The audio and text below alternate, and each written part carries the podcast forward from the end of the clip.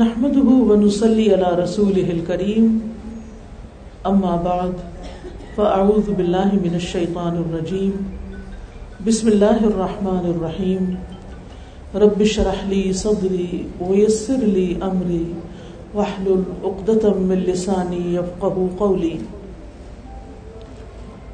مجھ سے کہا گیا ہے کہ آج میں رمضان سے متعلق کچھ بات چیت کروں. ہم سب جانتے ہیں کہ اللہ سبحانہ و تعالیٰ نے ہم پر رمضان کے روزے فرض کیے ہیں. روزہ ایک فرض عبادت ہے جو کہ ہر سال ہم رمضان کے مہینے میں رکھتے ہیں اور رمضان کے آنے سے پہلے اس کی تیاری کرتے ہیں، ذہنی طور پر، عملی طور پر اس کا انتظار کرتے ہیں، اس کا استقبال کرتے ہیں. جیسے کوئی بھی کام ہوتا ہے، اہم کام ہماری زندگی میں ہوتا ہے تو ہم اس کا استقبال کرتے ہیں، اس کی تیاری کرتے ہیں. کوئی شادی ہو، کسی مہمان نے آنا ہو، کوئی پروگرام ہو تو ہم پہلے اس کی تیاری کرتے ہیں. اگر ہم تیاری نہ کریں تو پھر کیا ہوگا؟ سخت پریشانی ہوگی، افراتفری ہوگی، سکون سے آپ وہ کام کر نہیں سکیں گے.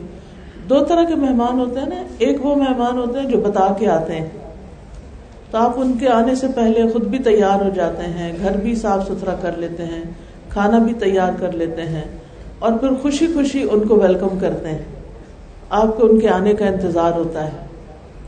لیکن کچھ مہمان ایسے ہوتے ہیں کہ جو اچانک آ جاتے ہیں، سرپرائز دیتے ہیں. وہ سمجھتے ہیں کہ ہم بڑی اچھی بات کر رہے ہیں، دوسرے کو خوش کریں گے، لیکن ان کے آنے پر کیا ہوتا ہے؟ جو اچانک آتے ہیں، آپ پتہ نہیں کس حلیے میں، ہو سکتا ہے کہ سلیپنگ سوٹ میں ہو، رات کے کپڑوں میں ہو، ہو سکتا ہے کہ ابھی گھر کی صفائی نہ شروع ہوئی ہو، ہو سکتا ہے کہ آپ کے یہاں کچھ کھانے کی چیز بھی نہ ہو، گروسری بھی نہ ہو. تو آپ کو ایسا مہمان پھر کیسے لگے گا؟ آپ اس کے آنے پر خوش نہیں ہوں گے، آپ اس کا حق ادا نہیں کر سکیں گے، آپ اس کا اکرام نہیں کر سکیں گے، اس کو عزت نہیں دے سکیں گے جو اس کو ملنی چاہیے. اس میں آپ کا قصور نہیں، قصور اس مہمان کا ہے جو بغیر بتائے آیا ہے. رمضان تو بغیر بتائے نہیں آتا، وہ تو جب رمضان ختم ہوتا ہے جب ہی سے دوبارہ کا وہ سفر شروع کر دیتا ہے اور ہم سب کو اگلے سال کا انتظار لگ جاتا ہے. لیکن خاص طور پر جب شعبان کا مہینہ آتا ہے اور شعبان کا مہینہ بھی جب آدھا گزر جاتا ہے تو پھر رمضان بہت قریب محسوس ہوتا ہے. پھر ہمیں اس کی تیاری شروع کر دینی چاہیے اور تیاری کرنے کے لیے سب سے اچھی بات یہ ہے کہ ہم قرآن مجید کی ان آیات کا مطالعہ کریں جو اللہ سبحانہ و تعالیٰ نے اس زمن میں نازل فرمائی ہیں. اور وہ کیا ہیں؟ یا ایہا الذین آمنوا کتب علیکم الصیام کما کتب علی الذین من قبلکم لعلکم تتقون ایاما معدودات فمن کان منکم مریدا او علی سفر فعدۃ من ایام اخر وعلی الذین یطیقونه فدیۃ طعام مسکین فمن تطوع خیرا فهو خیر لہ وان تصوموا خیر لکم ان کنتم تعلمون شہر رمضان الذي انزل فيه القرآن هدى للناس وبينات من الهدى والفرقان فمن شهد منكم الشهر فليصم ومن كان مريضا أو على سفر فعدة من أيام أخر يريد الله بكم اليسر ولا يريد بكم العسر ولتكملوا العدة ولتكبروا الله على ما هداكم ولعلكم تشكرون. اے لوگو جو ایمان لائے ہو. کون ہیں وہ لوگ؟ کون ایمان لائے ہیں؟ ہم ایمان لائے ہیں. یا ایھا الذین آمنوا، اے لوگو جو ایمان لائے ہو، تم پر روزہ رکھنا فرض کیا گیا جس طرح تم سے پہلے لوگوں پر فرض کیا گیا تھا. کیوں؟ تاکہ تم متقی بن جاؤ. گنتی کے چند دن ہیں، پھر جو کوئی تم میں سے بیمار ہو یا سفر پر ہو تو دوسرے دنوں سے تعداد پوری کر لے، اور جو لوگ اس کی طاقت نہ رکھتے ہوں وہ ایک مسکین کا فدیہ دے دیں، ایک مسکین کا کھانا فدیہ دے دیں، اور جو کوئی خوشی سے نیکی کرے تو وہ اس کے لیے بہتر ہے، اور یہ کہ تم روزہ رکھو تمہارے حق میں بہتر ہے اگر تم علم رکھتے ہو۔ رمضان وہ مہینہ ہے جس میں قرآن نازل کیا گیا، یہ ہدایت ہے لوگوں کے لیے، اور ہدایت اور حق و باطل میں فرق کرنے والے روشن دلائل ہیں۔ تو جو کوئی تم میں سے اس مہینے کو پائے اسے چاہیے کہ اس کے روزے رکھے، اور جو بیمار ہو یا سفر میں ہو تو دوسرے دنوں سے تعداد پوری کر لے۔ اللہ تمہارے ساتھ آسانی چاہتا ہے، وہ تمہارے ساتھ تنگی کا ارادہ نہیں کرتا، اور تاکہ تم تعداد پوری کرو اور تاکہ تم اللہ کی بڑائی بیان کرو اس پر کہ اس نے تمہیں ہدایت بخشی، اور تاکہ تم شکر ادا کرو۔ کچھ بہنیں پیچھے کھڑی ہیں اور مجھے دیکھ کے انہیں تکلیف ہو رہی ہے، آپ لوگ ادھر کافی جگہ ہے، آپ لوگ یہاں سے تھوڑا سا اٹھ کے اس کونے میں آ جائیے جو خالی جگہ نظر آ رہی ہیں آپ کو، اور یہاں سے آگے سے تھوڑا اور آگے آ جائیں، ٹھیک ہے؟ اوپر نہیں چڑھے، آگے آ جائیں، اور خاموشی سے یہ کام کریں تاکہ پیچھے سے آنے والے کو جگہ مل جائے۔ یہاں کھڑے ہو کے بیٹا، یہ جگہ بہت ہے، یہاں کھڑے جب تک نہیں ہوگی جگہ نہیں بنے گی۔ دوسروں کے لیے آسانی کریں، اور دوسرے کے لیے بھی وہی چاہیں جو اپنے لیے چاہیں، تو پھر ہی کاموں میں برکت ہوتی ہے۔ چلیے آرام سے خاموشی سے بیٹھ جائیں، باتوں کی ضرورت نہیں۔ یا ایھا الذین آمنوا تفسحوا فی المجالس یفسح اللہ لکم، اے لوگو جو ایمان لائے ہو مجالس میں کشادگی پیدا کرو، اللہ تعالیٰ تمہارے لیے کشادگی پیدا کرے گا، تم دوسروں کے لیے دل کھولے رکھو۔ جو شخص زندگی میں آسانی چاہتا ہے اسے ہمیشہ دوسروں کو آسانی دینی چاہیے۔ اللہ سبحانہ و تعالیٰ ہمیں آسانیاں دینے والا بنائے۔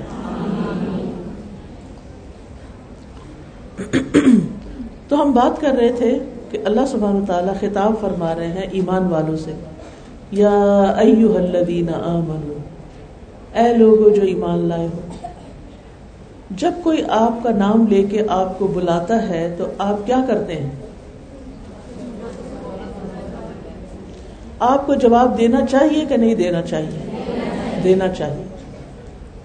اور اللہ سبحانہ وتعالیٰ آپ کو ایمان کے واسطے سے یا ایمان کے آپ کے تعلق سے آپ کو پکار رہے ہیں، یا ایھا الذین سوری یا ایھا الذین آمنوا، اے لوگو جو ایمان لا چکے ہو۔ تو اس سے دل میں ایک بات تازہ ہو جاتی ہے کہ الحمدللہ ہم بھی ایمان والے ہیں۔ اب اس ایمان کا تقاضا کیا ہے، اس ایمان کی وجہ سے کرنا کیا ہے؟ جو حکم اس آیت میں دیا جائے گا اس کو ہم نے ماننا ہے، اور وہ حکم کیا ہے؟ کتب علیکم الصیام، تم پہ روزے لکھ دیے گئے ہیں، فرض کر دیے گئے ہیں۔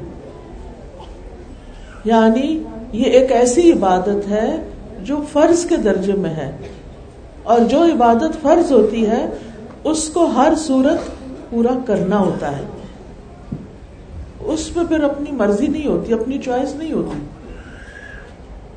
یعنی ہر حال میں اس حکم کو پورا کرنا ہے۔ اور پھر ہم دیکھتے ہیں کہ جتنی بھی عبادات ہیں ہماری، اللہ تعالیٰ نے ہمیں کس لیے پیدا کیا؟ اپنی عبادت کے لیے۔ تو سب کو پتا ہے نا کہ اس دنیا میں ہم اللہ کی عبادت کے لیے آئے ہیں۔ عبادت کیا ہوتی ہے عام معنوں میں؟ ہر وہ بات، ہر وہ کام جو اللہ تعالیٰ کی مرضی، اللہ تعالیٰ کی پسند کے مطابق کیا جاتا ہے وہ عبادت بن جاتا ہے۔ اللہ تعالیٰ ہم سے یہ چاہتے ہیں کہ ہم اپنی ساری زندگی میں اللہ تعالیٰ کی عبادت کرتے رہیں، یعنی اب جو بھی کوئی کام کریں اس میں نیت بھی اچھی رکھیں، اچھی نیت سے کریں، اللہ کی رضا کے لیے کریں، اور دوسرے یہ کہ اس کا طریقہ بھی صحیح رکھیں، اور خاص طور پر وہ عبادات جو اس نے فرض کی ہیں ان کو سنت کے مطابق کریں۔ تو اس طرح یہ عبادت یعنی یہ کام عبادت بن جاتا ہے۔ تو اللہ تعالیٰ نے ہمیں جو مختلف عبادات کرنے کو کہا گیا ہے تو اس میں ہم دیکھتے ہیں کہ کچھ عبادتیں صرف مال سے تعلق رکھتی ہیں، جیسے زکوٰۃ، عشر. کچھ صرف بدن سے تعلق رکھتی ہیں، جیسے نماز. کچھ ان دونوں سے تعلق رکھتی ہیں.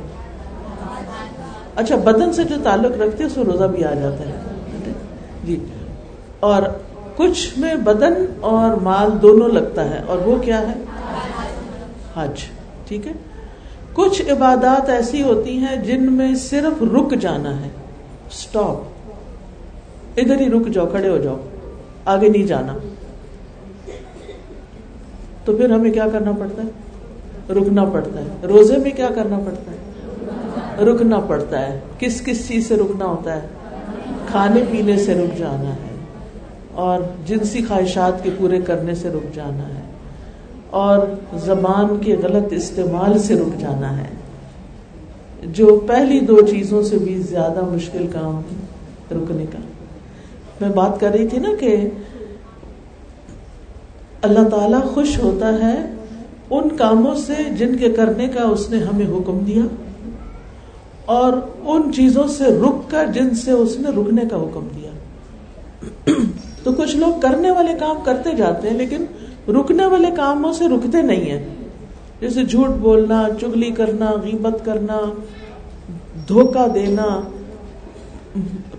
جو تجارت ہے اس میں دھوکہ دینا، پیسے زیادہ لے لینا، چیز کم تول کے دینا، خراب چیز بیچ دینا، اور سود کا لین دین، حرام کمائی کے دیگر طریقے، کہ لوگوں کو بتانا کچھ اور ان کے ساتھ کرنا کچھ. تو بہت سے لوگ اس سے نہیں رکتے. آج آپ دیکھیں کہ ہم ایک اسلامی ملک ہیں، اور اسلام کے نام پر ہی یہ ملک لیا گیا تھا، لیکن ہم خود ہی اسلام کا مذاق اڑا رہے ہیں.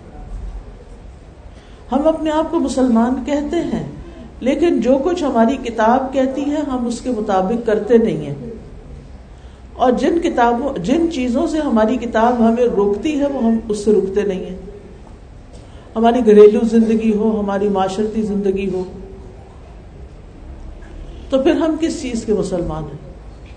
پھر تو ہم نے اللہ تعالیٰ کی مرضی کے مطابق زندگی نہ گزاری، ہماری عبادتوں میں خلل آ گیا.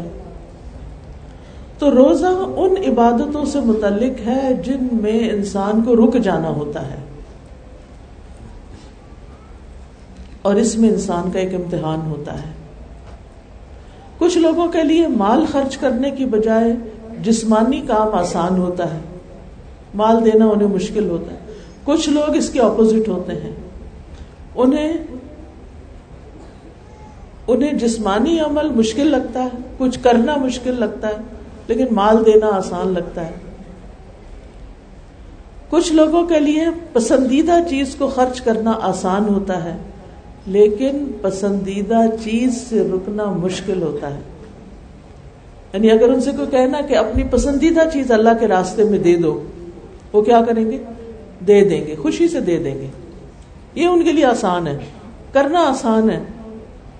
لیکن اگر ان سے کہا جائے کہ اپنی پسندیدہ کھانے کی ڈش سے رک جاؤ، مثلاً چاکلیٹ سے رک جاؤ، یا اور کوئی بھی چیز جس کی ہمیں ہر ایک کی اپنی پسند ہوتی ہے نا، تو وہ ان کے لیے مشکل ہے. انہیں لوگوں کو کھلانا آسان لگتا ہے، خود ڈائٹنگ کرنا مشکل لگتا ہے. تو ہم میں سے ہر ایک کی کچھ کمزوریاں ہیں، کچھ اسٹرینتھس ہیں. کچھ لوگ اچھے اچھے کام کرتے ہیں، اور کچھ لوگوں کے لیے اچھے کام کرنا مشکل ہوتا ہے. کچھ لوگ کچھ لوگوں کے لیے برائیوں سے بچنا آسان ہوتا ہے، کچھ کے لیے مشکل ہوتا ہے. تو اسی وجہ سے آپ دیکھیں کہ اللہ تعالیٰ نے صرف ایک طرح کی عبادتیں ہم پہ فرض نہیں کی، بلکہ مختلف طرح کی عبادات ہم پہ فرض کی ہیں. کہیں ہمارے نفس کا امتحان ہے، کہیں ہمارے کھانے پینے کا امتحان ہے، کہیں ہمارے پہننے اوڑھنے کا امتحان ہے، جیسے مسلمان عورت کے لیے حجاب کا حکم ہے. کہیں ہمارے لیے نماز کا، کہ کچھ لوگوں کو نیند اتنی پیاری ہوتی ہے کہ وہ سو کے نہیں اٹھ سکتے صبح فجر کے وقت, اور ان کی نماز چلی جاتی ہے. بائی دا وے کوئی معمولی چیز نہیں ہے. اکثر گھروں میں دیکھا گیا کوئی ایک نماز پڑھتا, کوئی دو پڑھتا ہے, سارے نہیں پڑھتے. اس کی بڑی نحوست ہوتی ہے. اور ہر گناہ جو ہے نا وہ ایک مصیبت لاتا ہے, یہ یاد رکھیں, زندگی میں پریشانیاں لائے گا. اس کے برعکس اللہ تعالیٰ فرماتے ہیں للذین احسنوا فی ہذہ الدنیا حسنہ, جو لوگ اچھا کریں گے, اس نیکی کے کام کریں گے, انہیں اس دنیا میں بھی اچھائی ملے گی, یہاں بھی ان کے لیے بھلائی ہوگی. لہذا ہم سب اللہ سبحانہ و تعالیٰ کی طرف سے آزمائے جا رہے ہیں, اور عبادات امتحان کا ایک ذریعہ ہے کہ کون کرتا کیا ہے. اللہ تعالیٰ فرماتے ہیں الذی خلق الموت والحیات لیبلوکم ایکم احسن عملا, اس نے تم زندگی اور موت کو اس لیے بنایا تاکہ تمہیں آزما کے دیکھے تمہیں اچھے کام کون کرتا ہے. اور اچھا کام کون سا اچھا ہوگا؟ جس کا اللہ تعالیٰ نے ہمیں حکم دیا یا ہم وہ کر رہے ہیں تو اس میں ہماری نیت بھی اللہ کی رضا ہو اور اس کا طریقہ بھی درست ہو. اگر طریقہ ٹھیک نہیں تو وہ احسن عمل نہیں ہو سکتا. مثلاً آپ روزے رکھ رہے ہیں لیکن روزوں کے احکام آپ کو معلوم نہیں کہ کس چیز سے روزہ ٹوٹتا ہے, کس سے مکروہ ہوتا ہے, کب روزہ کھول سکتے ہیں, کب رکھنا ہے, کیا کرنا ہے, کیا نہیں, یہ احکامات نہیں پتہ اور غلطیاں کر رہے ہیں تو وہ عبادت پوری نہیں ہوگی, اس میں نقص رہ جائے گا. تو روزہ کیا ہے دراصل؟ روزہ کا لفظ عربی زبان میں صیام اس کے لیے آتا ہے, صیام یا ایھا الذین آمنوا کتب علیکم الصیام, اور صیام کا مطلب ہوتا ہے رک جانا, یعنی طلوع فجر سے لے کر غروب شمس تک روزہ توڑنے والی چیزوں کو چھوڑ کر اللہ کی اطاعت بجا لانے کا نام روزہ ہے. روزہ ایک فرض عبادت ہے. رسول اللہ صلی اللہ علیہ وسلم نے فرمایا کہ یہ ایسا فرض ہے جو آخرت میں کفایت کرنے والا, یعنی بڑا فائدہ دینے والا ہے. یہ اسلام کی بنیادی تعلیمات میں سے ہے. اور اس آیت میں یہ بتایا گیا کہ تم پر روزے فرض کیے گئے جیسے پچھلی امتوں پہ فرض کیے گئے تھے. تو اس سے کیا پتہ چلتا ہے کہ روزہ صرف ہم مسلمانوں کے لیے نہیں بلکہ پچھلی امتیں جیسے یہودی ہیں, عیسائی ہیں, اور قومیں ہیں, ان کے ہاں بھی روزہ پایا جاتا تھا, انہیں بھی روزہ رکھنا ہوتا تھا. لیکن یہ ضروری نہیں کہ مدت کے لحاظ سے یا وقت کے لحاظ سے وہ ہماری ہی طرح ہو, اس میں فرق ہو سکتا ہے.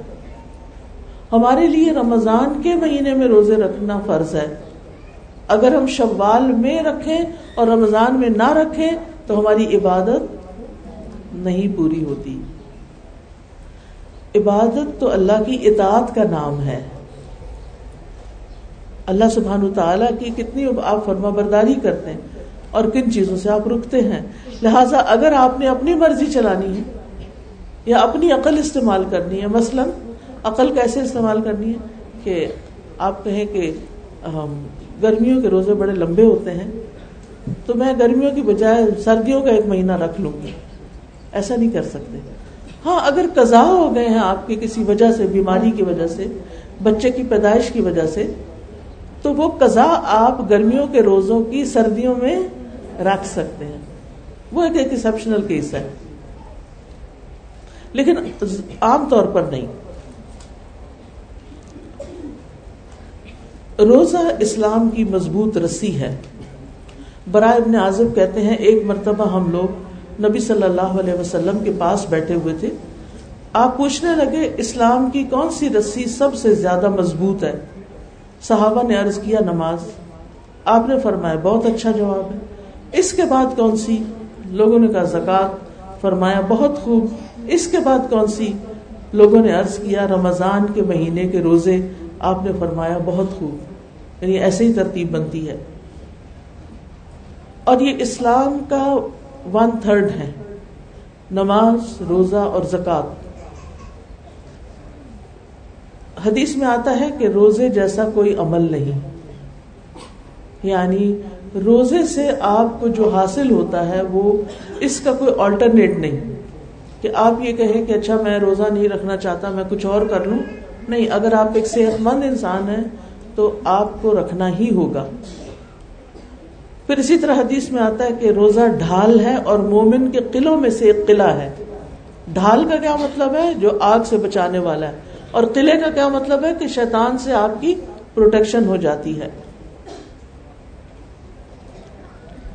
جابر رضی اللہ عنہ سے مروی ہے کہ نبی صلی اللہ علیہ وسلم نے فرمایا، بے شک روزہ تو ایک ڈھال ہے جس کے ذریعے بندہ جہنم سے اپنا بچاؤ کرتا ہے، جہنم سے بچ جاتا ہے۔ اللہ تعالیٰ فرماتا ہے روزہ خاص میرے لیے ہے، لہٰذا اس کا بدلہ بھی میں ہی دوں گا۔ اور وہ انعام جو اللہ تعالیٰ خود دے وہ کتنا بڑا ہو سکتا ہے۔ پھر اسی طرح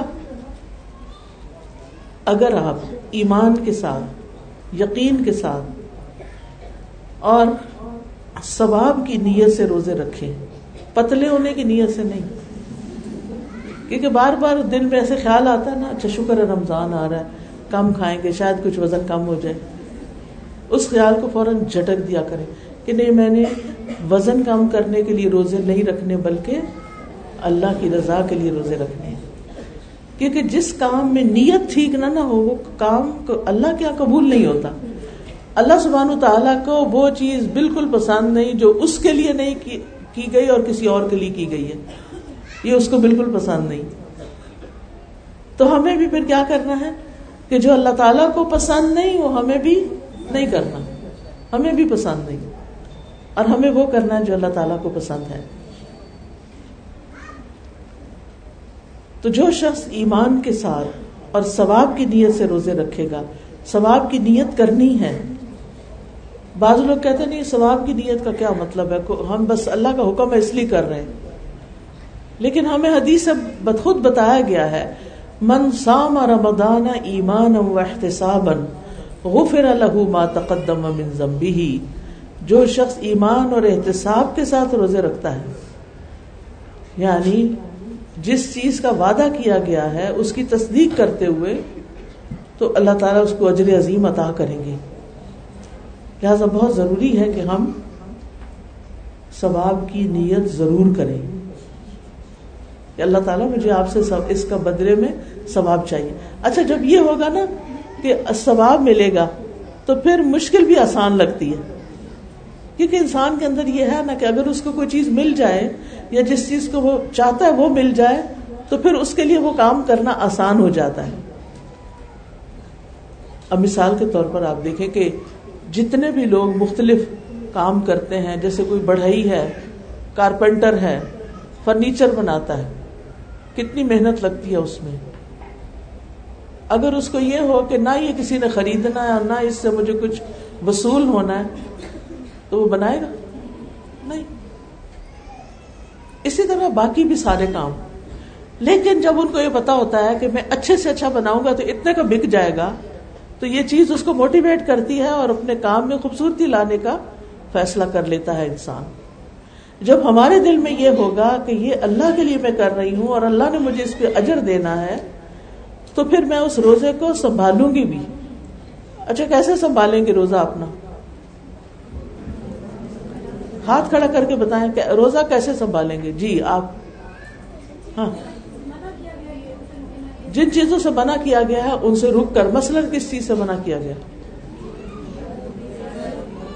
جی آپ بتائیں۔ جی، زبان کے جتنے بھی گناہ ہیں۔ تو اس رمضان اگر آپ کو یہ لیکچر یاد رہے کہ ہم گئے تھے ایک استقبال رمضان کا لیکچر سننے، اور اس میں ہمیں ایک نصیحت کی گئی تھی، اور وہ میری نصیحت آپ سب بہنوں کے لیے، اپنی زبان کی حفاظت کرنی، پورا مہینہ اپنے اوپر سخت چیک رکھنا ہے کہ میں نے کسی سے سخت بات نہیں کرنی، میں نے کسی سے لڑائی نہیں کرنی، میں نے کسی کا دل نہیں دکھانا، میں نے کسی کا مذاق نہیں اڑانا۔ یہ سب کچھ کس سے ہوتا ہے؟ زبان سے ہی ہوتا ہے. میں نے کچھ ایسا کام نہیں کرنا. بعض اوقات ایسا ہوتا ہے کہ آپ نہیں کرتے لیکن دوسرے آپ کو ٹریگر کر دیتے ہیں. بچے خاص طور پر ہماری کمزوری, ان کے ساتھ ہم بہت زیادتی کر جاتے ہیں. اور رمضان میں کبھی ان کو روزہ رکھا لیں تو اور تنگ کرتے ہیں, کب کھلے گا کب کھلے گا, اور آپ کے پاس جواب نہیں ہوتا اس میں. تو آپ نے اس پورے رمضان پورے مہینے اس بات کی ٹریننگ لینی ہے اپنے استاد آپ بن کے کہ میں نے منہ نہیں کھولنا, میں نے اس رمضان غیبت چھوڑ دینی ہے, میں نے اس رمضان بچوں کو ڈانٹنا چھوڑ دینا ہے, میں نے اس رمضان اپنے ہسبینڈ کے ساتھ بدتمیزی نہیں کرنی. کیونکہ بعض خواتین ہوتی ہیں نا, وہ بہت چڑھ چڑھ کے بولتی ہیں. اب آپ ایک طرف نماز اور تہجد اور پتہ نہیں کیا کیا اور درس بھی دینے جاتے ہیں, الوداع میں کام کرتے ہیں, لیکن ہسبینڈ کے ساتھ سیدھے منہ بات نہیں کرتے. تو پھر یہ نیکی نیکی ہے. تو رمضان ایک تربیت کا مہینہ ہے ہم سب کے لیے, میرے لیے بھی آپ کے لیے. یہ جو چھوٹی چھوٹی باتیں میں مثالیں دے رہی ہوں آپ کو نا, جس کی عام طور پر کمپلینٹس آتی رہتی ہیں, تو مثالیں دے رہی ہوں. اب اگر ایک مہینہ آپ نے چغلی نہیں کی, جھوٹ نہیں بولا, بدتمیزی نہیں کی, بچوں کو نہیں ڈانٹا, تو کیا ہوگا مہینے کے بعد؟ آپ کی اصلاح ہو چکی ہوگی. اور یہی اصل مقصد ہے اللہ تعالیٰ کا کہ روزے کس لیے فرض کیے جا رہے ہیں؟ لعلکم تتقون. تتقون کا لفظ کس سے نکلا ہے؟ تقویٰ سے, وقایا سے. وقایا کا مطلب ہوتا ہے بچاؤ کرنا, بچنا, پرہیز کرنا, چھوڑ دینا. تو رمضان میں ہم اللہ کے حکم سے حلال چیزیں بھی چھوڑ دیتے ہیں. ایسا ہی ہے نا, کھانا حلال ہوتا ہے ہمارے فریج میں رکھا ہوا, ہم آرام نہیں لاتے, ہم چھوڑ دیتے ہیں. اور پھر باقی ریلیشنز بھی, لیکن حرام چیزیں پھر کیوں کنٹینیو کرتے ہیں؟ جھوٹ بولنا حلال ہے کہ حرام ہے؟ تو اسی لیے نبی صلی اللہ علیہ وسلم نے فرمایا کہ جس نے روزہ رکھ کر جھوٹ بولنا اور اس پر عمل کرنا نہ چھوڑا, اللہ تعالیٰ کو اس کی کوئی ضرورت نہیں کہ کوئی انسان بھوکا پیاسا رہے, سارا دن بھوک پیاس رکھے کہ جی میں روزے سے ہوں. تو انشاءاللہ اگر آپ کو یہ لیکچر یاد رہے تو آپ نے اس سال اپنے رمضان میں خاص طور پر زبان کی حفاظت کی پریکٹس کرنی ہے, اور اپنے آپ کو مجبور کرنا ہے کہ نہیں. کیونکہ بعض اوقات ایسا ہوتا ہے نا کہ کوئی بات ہمیں ایسی کر جاتا ہے کہ ہمارا دل چاہتا ہے ہم اسے ٹکا کے جواب دیں, اور ہمارے پاس جواب ہوتا ہے, ایسا نہیں کہ جواب نہیں ہوتا. پھر ہم کیوں رک جاتے ہیں؟ روزہ رک جانے کا نام ہے. میں کھانے پینے سے رکی ہوئی ہوں, مجھے لڑائی سے بھی رکنا ہے, وہ صرف مجھے آگ بھڑکانے سے بھی رکنا ہے, مجھے فساد کریٹ کرنے سے بھی رکنا ہے. ٹھیک ہے نا.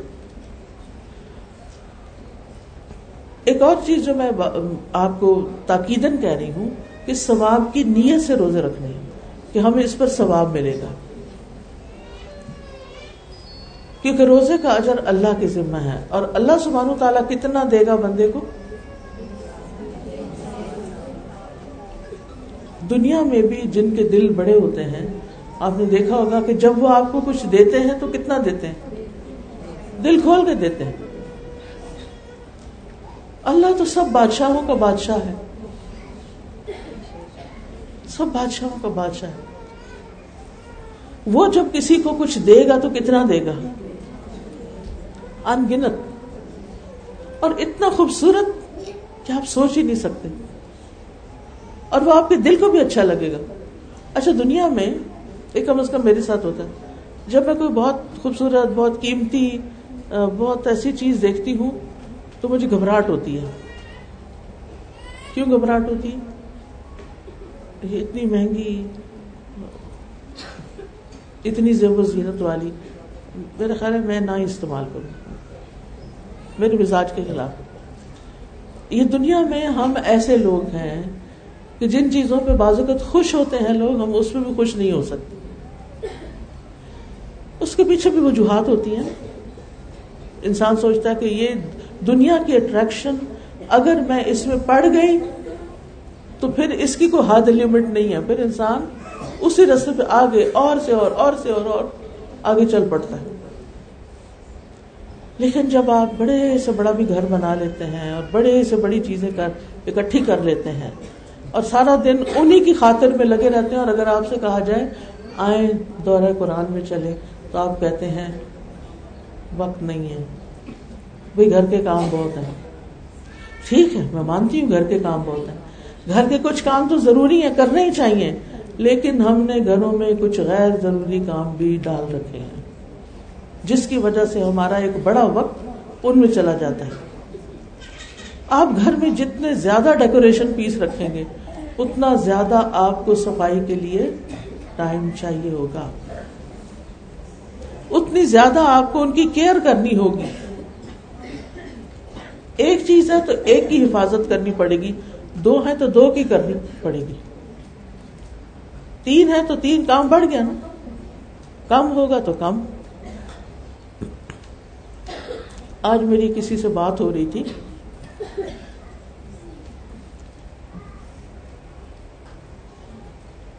تو وہ ایک ملک سے دوسرے ملک شفٹ ہوئی، امریکہ میں جا کے رہنا شروع کیا انہوں نے. تو میں ان سے پوچھ رہی تھی کہ آپ کی زندگی کیسے گزر رہی ہے اور مصروفیات کیسی ہیں اور آپ نے گھر کا کچھ سامان لے لیا کہ نہیں لیا، کیسے سب کچھ. تو کہنے لگی کہ آج میں ایک سیل پر گئی تھی تو بہت طبیعت میری خراب رہی، سارا دن میں بے چین رہی ہوں. میں نے کہا کیوں، کیا ہوا؟ پتہ چلا کہ وہاں پر اسٹیٹ سیلز ہوتی ہیں. اسٹیٹ سیلز اسٹیٹ سیل یہ ہوتی ہے کہ جب کوئی ایسا شخص فوت ہو جاتا ہے جس کے کوئی انہیریٹرز نہیں ہوتے، یعنی مثلاً اس کے بچے نہیں ہیں یا کوئی ریلیٹو نہیں ہے کہ جو اس کا سامان لے لے. ہمارے یہاں تو یہ ہوتا ہے نا کہ باپ فوت ہوتا ہے تو سب چیزیں بچوں میں تقسیم ہو جاتی ہیں، اور اگر صحیح نہ ہو تو لڑائیاں بھی ہوتی ہیں. یا تو یہ حالات ہیں. وہاں کیا حالات ہیں؟ وہاں لوگ عام طور پر بچے پیدا کرنا پسند نہیں کرتے. وہ کہتے ہیں ہماری عیش و عشرت میں خلل آتا ہے، ہم نے زندگی میں جو اپنے گولز اور ایمز بنائے ہوئے ہیں تو ہمیں بچے نہیں چاہیے. چائلڈ فری لائف، آزاد، ہم عیاشیاں کریں. حتیٰ کہ شادی بھی نہیں کرنا چاہتے. آپ کو پتہ نہیں، یہ چیز سنا ہو. وہ کہتے ہیں ہمیں مفت میں لڑکیاں مل جاتی ہیں، ہم ہمیں کیا ضرورت ہے کہ ویڈ لاک کہتے ہیں، شادی کو کہتے ہیں ویڈ لاک، کہ آپ کے اوپر پہ لاک لگ گیا کہ آپ بس ایک عورت کے ساتھ زندگی بسر کریں. کرسچینٹی میں ویسے بھی ہے نا کہ ایک ہی شادی کر سکتے ہیں اور ایک پھر طلاق بھی نہیں ہے، اور وہ مسائل الگ ہیں. تو وہ انہوں نے کیا ڈیسائیڈ کیا، شادی نہ کرو اور پھر کیا کرو، ویسے ہی کسی کے ساتھ رہتے رہو. اب بہت سے مسلمان بچے بھی ایسے ہیں کہ جو جن کے ماں باپ کوئی تیس سال چالیس سال پہلے یہاں سے گئے اور اب ان کے جوان بچے ہیں، اب وہ بھی اس طرح کی لائف سٹائل پسند کرنے لگ گئے ہیں، دیکھا دیکھی اپنے دوستوں کو ادھر ادھر. اب وہ کیا کرتے ہیں، اپنا اپارٹمنٹ لے لیتے ہیں، اکیلے رہتے ہیں. اب ظاہر ہے کہ انسان انسان ہے، اب ایک جوان مرد ہو، بہت سا کماتا بھی ہو، سب کچھ ہو اس کے پاس، تو آپ کا کیا خیال ہے کہ وہ کوئی راہب کی زندگی بسر کرے گا؟ شادی اس نے نہیں کی، کوئی راہب بن کے رہے گا، مونک بن کے رہے گا؟ نہیں، وہ حرام رستے اختیار کرے گا، اور لوگ کرتے ہیں. اب شادی کی ضرورت نہیں کیونکہ حرام کھلا ہے، آزادی ہے، جس کو چاہو اپنا پارٹنر بنا لو اور جتنے دن چاہو رہو، جب دل بھر جائے تو چھٹی نکالو اس کو یا خود نکل جاؤ، موو آؤٹ، اس لائف سے موو آؤٹ. ہمارے ہاں کیا ہے، ایک دفعہ شادی ہو گئی تو پھر بچے ہیں تو اب تو اچھا دن ہے یا برے دن ہے، صبر کرو، رہو، اللہ اجر دے گا، ٹھیک ہو جائے گا معاملہ. زندگی بہت آئیڈیل نہیں تب بھی ٹھیک ہے. اچھا وہاں کیا ہے، اب بچے تو آپ نے پیدا نہیں کیے، آپ کو اللہ نے مال بہت دیا، آپ کی اچھی اچھی جابز ہیں, اچھا اچھا مال ہے. تو کہنے لگی کہ جس گھر میں میں گئی تھی وہ گھر کسی کا تھا جس کے بچے نہیں تھے, تو وہ گھر ایسا بندہ جب فوت ہو جاتا ہے نا تو اسٹیٹ یعنی حکومت وہ گھر لے لیتی ہے, وہ گھر حکومت کا ہو جاتا ہے. اب وہ کسی ایجنسی کو دیتی ہے کہ وہ اس کے اندر جتنا سامان ہے اس کو سیل کریں. کہتے میں جب اس گھر میں داخل ہوئی تو اس میں ایک ایک جو پینٹنگ تھی وہ بیس بیس ہزار ڈالر کی, اور ایک ایک صوفہ پچیس پچیس ہزار ڈالر والا, اور ایک سے ایک قیمتی کراکری اور سب سامان, اور لوگ آ رہے تھے اور سستا سستا کوئی چھ ہزار کوئی کتنے کو کتنا کر کے لے جا رہے تھے لے جا رہے تھے لے جا رہے تھے. اور گھر بھی شاید کسی جھیل کے کنارے تھا, بڑا ہی خوبصورت گھر, بہت بڑا گھر, سب کچھ, اکیلا بندہ رہتا تھا. اور اب اس کا سامان, وہ تو قبر میں ہے, اس کے ساتھ تو آگے پتہ نہیں کیا ہو رہا ہے. لیکن کہتی میں دیکھ کے بہت میرے دل میں تکلیف آئی کہ اس دن کے لیے اس نے یہ سب کچھ اکٹھا کیا تھا, کہ یوں سارے لوگ ایک طرح سے لوٹ سیل کہہ لیں لے جائیں. میں نے کہا لینے والے بھی نہیں سوچ رہے, ان میں بھی کئی ایسے ہوں گے کہ جو بڑی خوشی سے لے جا رہے ہوں گے, اور پھر آخر میں پھر یہی حال ہوگا. کیونکہ یہ اب ٹرینڈ چل پڑا ہے اور زیادہ ہو گیا ہے, موومنٹ ہے باقاعدہ, جیسے ہمارے ہاں تو لانگ مارچ ہوتے ہیں اور موومنٹس اور اور چلتی ہیں نا, اور فساد ہیں. لیکن وہاں پر اس طرح کی موومنٹس چلتی ہیں, عورتوں کی آزادی کی, فیمنزم کی, اور پھر چائلڈ فری لائف کی, یا پھر اور آج کل آپ کو پتہ ہے کہ کئی اور مسائل کھڑے ہو گئے ہیں کہ عورت سمجھتی نہیں میں عورت نہیں میں تو مرد ہوں, لہٰذا اپنا آپریشن کروا کے مردوں جیسا بننے کی کوشش, ہارمون کھا کھا کے منہ پہ بال اگواتے ہیں, اور اور پھر یہ لو چلو مرد عورت عورت مرد بن رہے ہیں, یہ الگ مصیبت. لیکن اب ایک اور چیز یہ بھی شروع ہو گئی کہ کچھ لوگ کہتے ہیں کہ میں بلی ہوں, کوئی کہتا ہے میں کوا ہوں. یہ میں من گھڑت کہانی نہیں بتا رہی, یہ فرسٹ ہینڈ انفارمیشن ہے کہ انسان بھی نہیں ہے وہ, کیوں فریڈم ہے, آزادی ہے, ہم جو مرضی بننا چاہیں, ہمارے اندر جو خیالات ہیں, اور یہ خیالات کون ڈالتا ہے اندر؟ قرآن مجید میں کیا لکھا ہوا ہے, شیطان نے اور انسان کو بھٹکانے کی جو کوشش کی تھی, سورۃ النساء میں آتا ہے نا, اس نے کہا تھا کہ میں ان کو گمراہ کروں گا اور یہ اللہ کی تخلیق کو بدل دیں گے. اللہ تعالیٰ فرماتے ہیں انا خلقناکم من ذکر و انثی, ہم نے تمہیں مرد اور عورت سے پیدا کیا.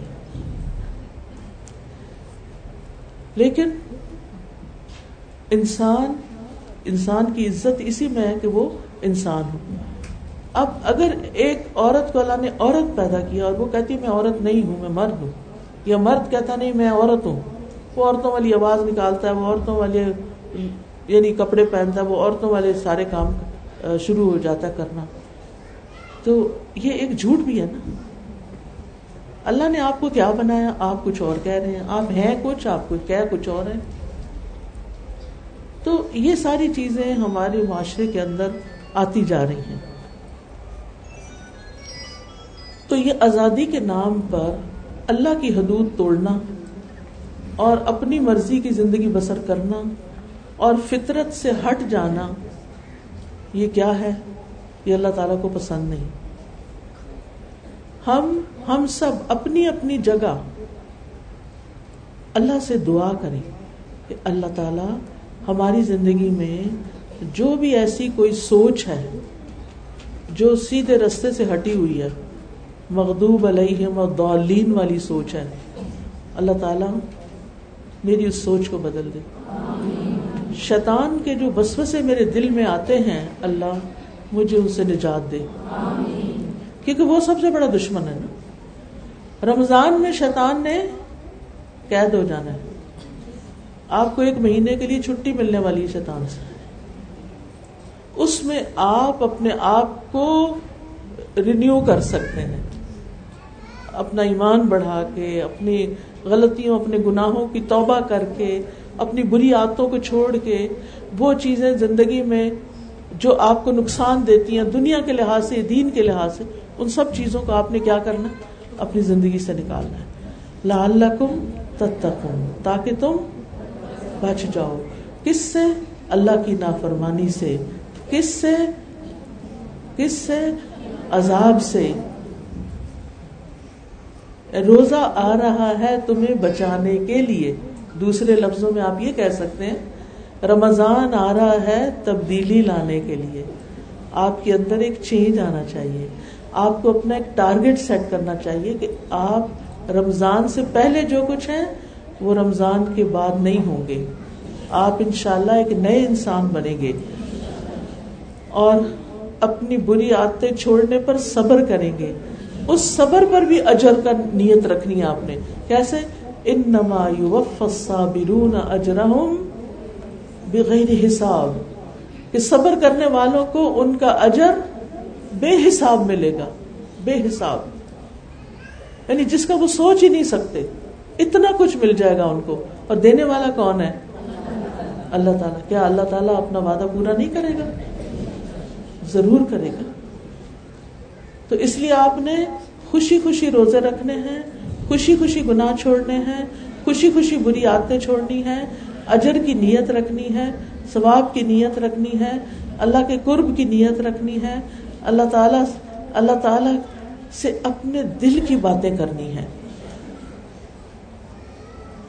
یہ جو دنیا کی چیزیں نا, یہ اللہ اور ہمارے بیچ میں رکاوٹ پیدا کر دیتی ہیں. یہ ہمارا امتحان ہے. جب ان میں جب سارا دن کھانا پینا کوئی نہیں تو کتنی بڑی مصروفیت کم ہو گئی نا. سارا دن آپ کچن کی نہیں ضرورت, شام افطار سے پہلے آپ جا کے کچھ کھا پکا لیں, یعنی کچھ پکا لیں, کچھ تیار کر لیں تو تھوڑا ٹائم لگتا ہے. ابھی تو کیا ہوتا ہے ہر تھوڑی دیر کے بعد آپ نہیں تو بچہ گھس جاتا ہے کچن میں, ایک آ رہا ہے ایک جا رہا ہے, سارا دن کچھ نہ کچھ لگا رہتا ہے.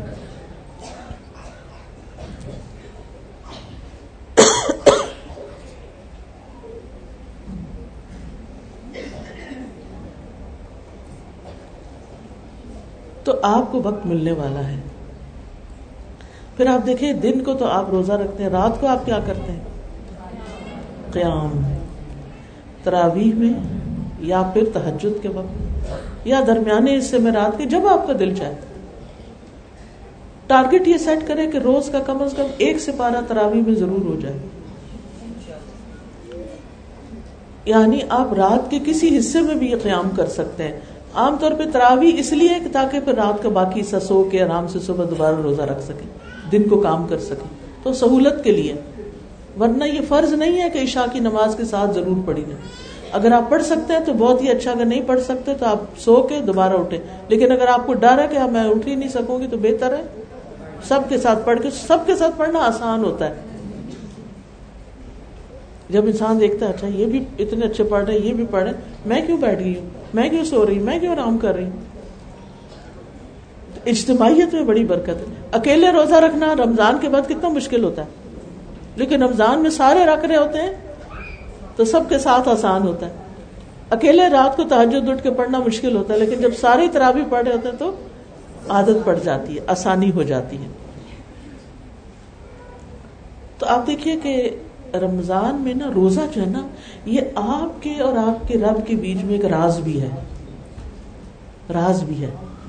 کسی کو نہیں پتا کہ آپ نے روزہ رکھا ہوا ہے یا نہیں رکھا ہوا. ویسے تو سب کہیں گے ہاں آپ روزے سے ہیں, لیکن اگر آپ نے نہیں رکھا تو کسی کو بھی نہیں پتا.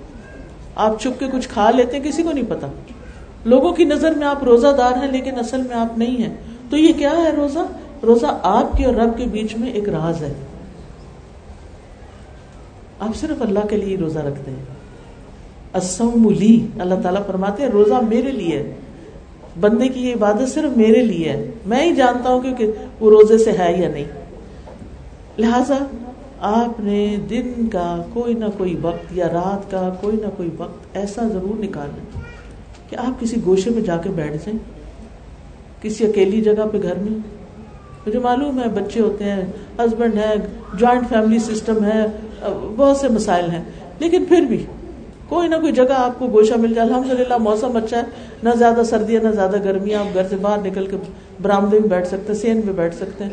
اگر اللہ نے آپ کو لان دیا تو لان میں جا کے بیٹھ سکتے ہیں. اگر یعنی کوئی نہ کوئی گوشہ تلاش کریں, اس میں آپ اللہ سے باتیں کریں, اس میں آپ اپنے لیے دعائیں کریں. آپ کو پتہ ہے روزہ دار کی دعائیں قبول ہوتی ہیں. آپ دعائیں کریں, آپ چپ کے چپ کے اپنے رب کو پکاریں, آپ رو کے پکاریں, آپ آہو زاری کر کے پکاریں. آپ نے اللہ سے قریب ہونے کا ٹارگٹ رکھنا ہے. ایک ہوتا ہے ہم نے کتاب کھول لیتے ہیں اور ہم پڑھے جاتے ہیں, دعائیں پڑھے جاتے ہیں, کوئی بیچ میں آ گیا اس سے بات بھی کر لی, پھر شروع ہو گئے, پھر ادھر ادھر باتوں کا, کچھ اس کو کہا ادھر آؤ تم فلاں یہ کر دو یہ کرو, اور ساتھ دعائیں مانگی. یہ کیا دعائیں مانگنا ہے, چلو نہ ہونے سے بہتر ہے, شاید یہی فائدہ دے جائیں. لیکن اور کیا کرنا ہے آپ نے اپنی زبان میں اپنے دل. آپ کو پتہ ہے کہ میں جب دلی دعا مانگتی ہوں میں پنجابی میں مانگتی ہوں, کیونکہ وہ ایسا لگتا ہے کہ جیسے وہ مادری زبان ہے, مدر ٹنگ ہے, تو یوں لگتا ہے کہ جیسے نا وہ ایک بالکل جیسے کوئی سچا تعلق قائم ہو گیا. ماں کے ساتھ ماں کے ساتھ سب سے زیادہ سچا تعلق ہوتا ہے, تو ماں والی زبان جو ہوتی ہے یا ماں والی جو ماں سے جو بات ہوتی ہے وہ بہت اور طرح ہوتی ہے. اوروں سے ہم اور طرح بات کرتے ہیں, ماں سے اور طرح کرتے ہیں. اللہ سبحانہ و تعالیٰ تو ساری ماں سے بھی زیادہ محبت کرنے والا ہے. تو آپ کے پاس دعاؤں کے کارڈ بھی ہوں, کتابیں بھی ہوں, ایپس بھی ہوں, سب کچھ ہو, لیکن آپ نے اندر سے آپ کو پتہ کیا فیل ہوگا. میں جب اس طرح بیٹھتی ہوں نا, میں جب ایسی دعا کرنے لگی تو مجھے اپنے ذہن پہ آگے کئی چیزیں خیالات آ رہے ہوتے ہیں, ہٹانا پڑتا ہے ہٹانا پڑتا ہے ہٹانا ہٹانا ہٹانا ہٹانا تھوڑا ٹائم لگتا ہے اندر جانے میں, ڈیپ جانے میں. یہ ایسے ہی نہیں آ جائے گا, ہاں چلو چلتے پھرتے اللہ سے باتیں کر کر سکتے ہیں.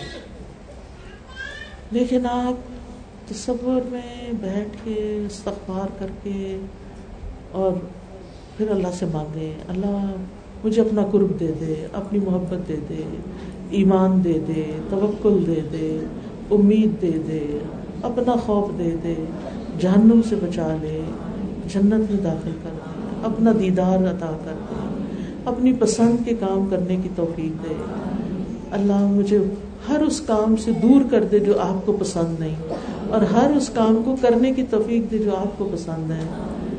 اللہ میری مشکلات آسان کر دے, اللہ بیماریوں بیماروں کو صحت دے, میرے سارے بہن بھائیوں, دوستوں, رشتہ داروں کو جو زندہ ہیں, جو فوت ہو چکے ہیں, اللہ ان سب پر اپنی رحمت نازل کر دے, ان کو بخش دے. اللہ مجھے نیکی کے ان کاموں کی توفیق دے کہ جو میں کروں تو آپ راضی ہو جائیں. بس مجھے وہ رستے دکھا دے, آپ مجھے گائیڈ کریں, آپ مجھے راہ دکھائیں, آپ مجھے توفیق دیں, آپ مجھ سے کروا لیں. میں بہت کمزور ہوں, مجھے نہیں کرنا آتا, آپ مجھ سے کرا لیں. آپ تھوڑی دیر, کتنی میں نے دو منٹ بات کی ہوگی بس, تو یہ دو منٹ آپ نے نکال لیں اپنے لیے. باتیں کرنی ہے آپ نے اللہ سے, آرام سے آرام سے پیار سے آہستہ آہستہ دعائیں کرنی ہیں ان شاء اللہ تعالیٰ. ٹھیک ہے نا, یہ تو میں نے ایسے جو دل میں ابھی کہہ دیا, لیکن اللہ تعالیٰ آپ کو سجھائے گا اور بھی اچھا اچھا کہنا. عام طور پہ جب ہماری زندگی میں کوئی پریشانی آتی ہے نا تو ہم لوگوں کے پیچھے بھاگتے ہیں, اس کو بتا اس کو بتا اس کو بتا, سارا ہم اسی سے نکال کے بیٹھ جاتے ہیں. اور اللہ سے جب دعا مانگتے ہیں تو دھیان کہیں اور ہوتا ہے. نہیں, جب آپ کے اندر تکلیف آئے, جب آپ کو رونا آئے, جب آپ کو پریشانی آئے, پھر اللہ کو پکاریں. کسی انسان کو فون نہ کریں, کسی کو میسج نہ کریں, کسی سے مشورے ابھی نہیں کرنے, پہلے اللہ سے بات, پھر مشورہ کریں گے. پھر آپ دیکھیے کہ روزہ کبھی کبھی لگنے بھی لگتا ہے نا, تو آپ سوچیں کہ قبر میں جب اکیلے ہوں گے تو روزہ پروٹیکٹ بھی کرے گا. یہ میں اس دن کے لیے رکھ رہی ہوں, یہ میں اس دن کا سامان تیار کر رہی ہوں, قیامت کے دن بھی سفارش کرے گا, جنت میں لے جانے والا کام ہے. جنت کا مخصوص دروازہ ہے روزہ داروں کے لیے. کیا نام ہے اس کا؟ باب الریحان. تو روزے کا جو اصل مقصد ہے نا وہ ہے بچنا, بچنا, تقویٰ. اور تقویٰ جو ہے نا اعمال کو خوبصورت بنا دیتا ہے, کیونکہ روزہ دار اللہ کی خاطر اپنی من پسند چیزوں کو چھوڑتے تھے, اپنی محبوب چیزوں کو چھوڑتا ہے. روزے میں صرف اللہ کی نگرانی کا احساس ہوتا ہے. روزے میں گناہ کم ہوتے ہیں, نیکیاں زیادہ ہوتی ہیں. پھر اسی طرح انسان اللہ کی نعمتوں کا شکر ادا کرتا ہے, شکر گزار بنتا ہے. نفس کو قابو کرنا آتا ہے, کیونکہ ہمارا نفس جو ہے نا, یہ ہمیں کچھ کاموں کا حکم دیتا ہے اور پھر ہم پھسل جاتے ہیں. تو روزے میں یہ بھی قابو ہوتا ہے, انسان کی شہوت ختم ہوتی ہے, شیطان کی طاقت کمزور ہوتی, صحت بھی اچھی ہوتی ہے. یعنی ہم روزے سے ہم ڈرتے ہیں پتہ نہیں ہم کمزور ہو جائیں گے, نہیں, ڈیٹاکس کرتا ہے ہمیں نا, گناہ وغیرہ تو کرتا ہی ہے لیکن جسم کے زہر بھی دور کرتا ہے. پھر اسی طرح دوسروں کا احساس بھی زیادہ پیدا ہوتا ہے, مسکینوں کا, یتیموں کا, غریبوں کا. اور پھر چند گنتی کے دن تو ہوتے ہیں, سارا سال تو روزے نہیں ہے. بارہ مہینوں میں سے ایک مہینہ بس اللہ تعالیٰ چاہتے تو دو کر دیتے, چھ کر دیتے, پھر ہم کیا کرتے, لیکن اللہ نے ہم پہ بڑا رحم کیا, بس ایک مہینہ. پھر اگر کوئی بیمار ہو اور بیماری ایسی ہو کہ جو روزے کی وجہ سے بڑھ جائے, یہ نہیں کہ میں بیمار ہوں تو میں ریسٹ کرنے کے لیے آج سارا دن پانی پینا چاہتی ہوں, تو نہیں. اگر بیماری زیادہ ہو رہی ہو, اگر شفا ڈیلے ہو جائے, اگر کوئی ایمرجنسی آ جائے اور سرجری کرانی پڑے, جو بعضوں کے ڈاکٹر صرف ایسا ٹائم دیتے ہیں, اس کے علاوہ وہ اویلیبل ہی نہیں ہوتے, تو وہ سارے حالات کو دیکھ کے تو تھوڑی بہت تکلیف والی جو بیماری ہے نا, اس میں روزہ نہیں چھوڑنا. اسی طرح سفر, اگر آرام دہ سفر ہے تو روزہ نہیں چھوڑیں, لیکن جب تکلیف والی سفر ہو تو پھر روزہ چھوڑ سکتے ہیں. اور جو بوڑھے لوگ ہیں جن کی صحت کی توقع ہی نہیں ہے, ان کا فدیہ دینا ہے. فدیہ کتنا دینا ہے؟ ایک مسکین کا کھانا ایک وقت کا, ٹھیک ہے. ام بوڑھا مرد یا بوڑھی عورت جس جس کے اندر ہمت طاقت نہیں, ویسے تو ماشاءاللہ کئی بوڑھے ہم سے زیادہ اچھے ہیں. ہماری والدہ تھی تو سیونٹی ایٹ ایئرس کی ان کی ایج تھی, اور وہ روزے, نفل روزے رکھتی, ہر مہینے تین روزے, وہ تیرہ چودہ پندرہ کے, اور ہر سوموار جمعرات روزہ. اب وہ بوڑھی تھی لیکن وہ روزے رکھتی تھی, اور اللہ نے ان کو توفیق دی ہوئی تھی. تو صرف یہ نہ سوچے اب میں ستر سال کی ہو گئی ہوں, اب تو میرا بڑھاپا آ گیا, لہذا اللہ نے حکم رخصت دیا میں کھاؤں پیوں, نہیں. اگر آپ میں ہمت ہے تو آپ بھی روزہ رکھیں. وَأَن تَصُومُوا خَيْرٌ لَكُمْ, اور یہ کہ تم روزہ رکھو یہ تمہارے حق میں زیادہ بہتر ہے. پھر اسی طرح حاملہ, اگر روزہ رکھ کے وہ ٹھیک ٹھاک اپنا ڈاکٹر کہتی ہے کہ کوئی کمپلیکیشن نہیں ہے تو وہ بھی روزہ رکھ لے. لیکن اگر ہے اور بچے کی گروتھ پہ فرق پڑتا ہے تو پھر اس صورت میں روزہ چھوڑ دے اور بعد میں رکھ لے. اسی طرح دودھ پلانے والی, اگر بچہ سالڈ فوڈ پہ ہے اور تھوڑا دودھ بھی ساتھ پی رہا ہے تو روزہ رکھ سکتے ہیں. لیکن اگر بچہ ٹوٹلی آپ کے دودھ پر ڈیپینڈنٹ ہے تو پھر آپ چھوڑ بھی سکتے ہیں. پھر یہ بھی ہو سکتا ہے ایک دن رکھیں ایک دن نہ رکھیں, ضروری نہیں کہ سارے چھوڑ دیں.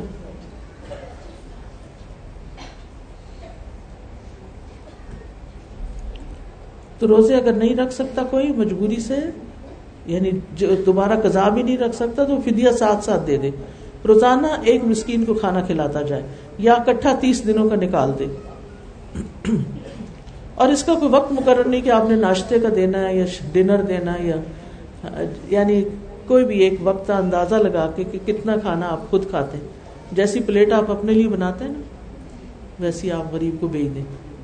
آپ بریانی کھاتے ہیں تو بریانی بھیج دیں, آپ روٹی سبزی کھاتے ہیں تو وہ بھیج دیں. یعنی جو خود کھاتے ہیں وہی دے دیں. چونکہ وقت ختم ہو گیا, لیکن ایک بڑی اہم بات ہے اور وہ ہے کہ شہر رمضان الذی انزل فیہ القرآن, رمضان وہ مہینہ ہے جس میں قرآن نازل ہوا ہے. اس لیے اس رمضان قرآن کے ساتھ وقت گزارنے کا ٹارگٹ سیٹ کریں. کس وقت دورہ قرآن کرنا ہے, کس وقت ناظرہ پڑھنا ہے, کس وقت کچھ حفظ کرنا ہے, کس وقت تراویح پڑھنی. یعنی عام دنوں سے زیادہ قرآن سے تعلق ہونا چاہیے, جو بھی طریقہ آپ کریں اپنے اپنے حالات کے مطابق.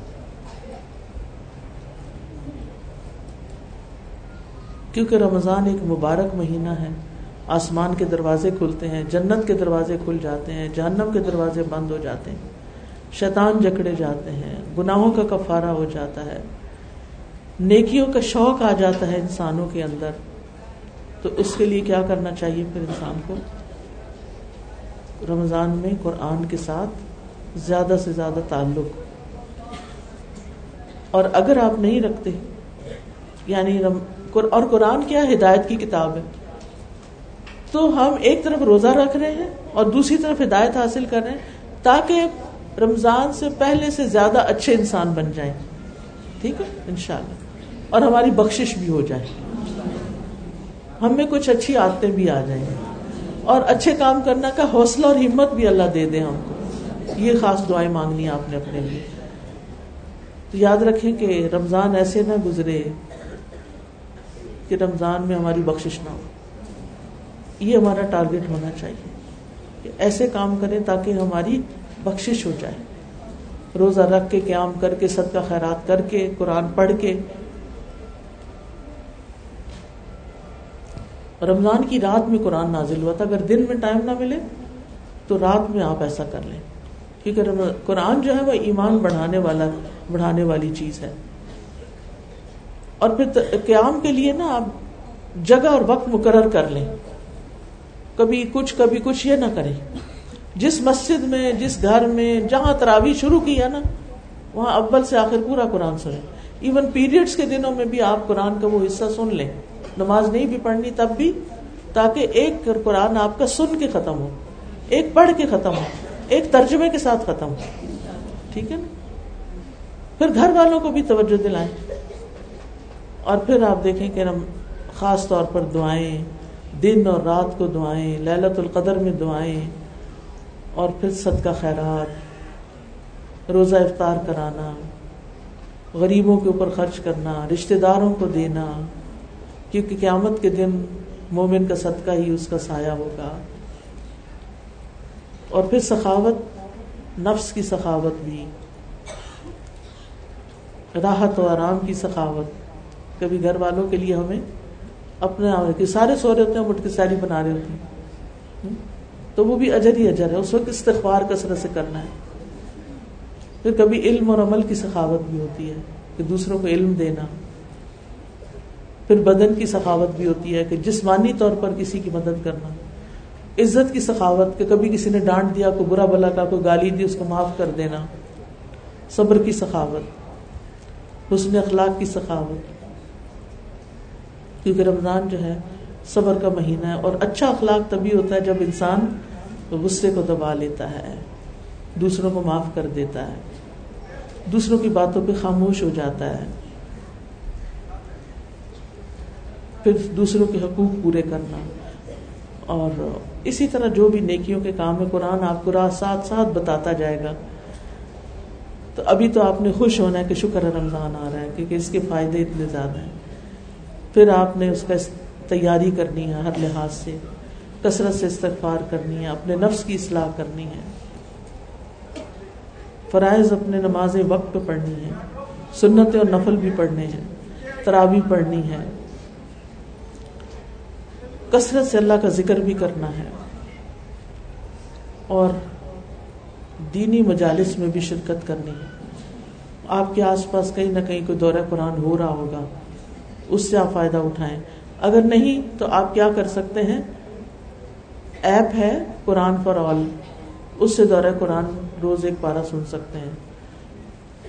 اور اس کے علاوہ بھی ایک ایپ ہے دعائیں کے نام سے فون کے اندر, وہ آپ ڈاؤن لوڈ کر لیں, اس سے آپ دیکھ کے دعائیں پڑھ سکتے ہیں ساتھ ساتھ. اور پھر یہ کہ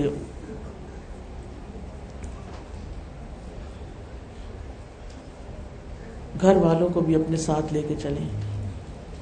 اور آخری دس دن جو ہے نا, وہ خاص طور پر آپ نے پہلے سے پلاننگ کر کے رکھنی ہے کہ کس طرح ہم اللہ رب العزت کی زیادہ سے زیادہ عبادت کر لیں, کیونکہ نبی صلی اللہ علیہ وسلم ان دنوں اپنے کپڑے کس لیتے تھے اور اپنے گھر والوں کو بھی جگاتے تھے, اور خود بھی سارے سال سے زیادہ عبادت کرتے تھے.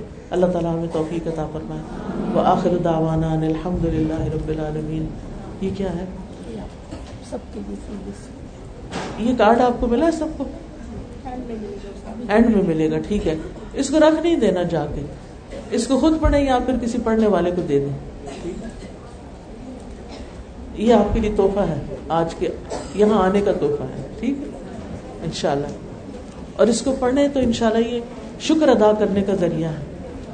ٹھیک, جزاکم اللہ خیرن. سبحانک اللہم و بحمدک, اشہد ان لا الہ الا انت, استغفرک و اتوب الیک.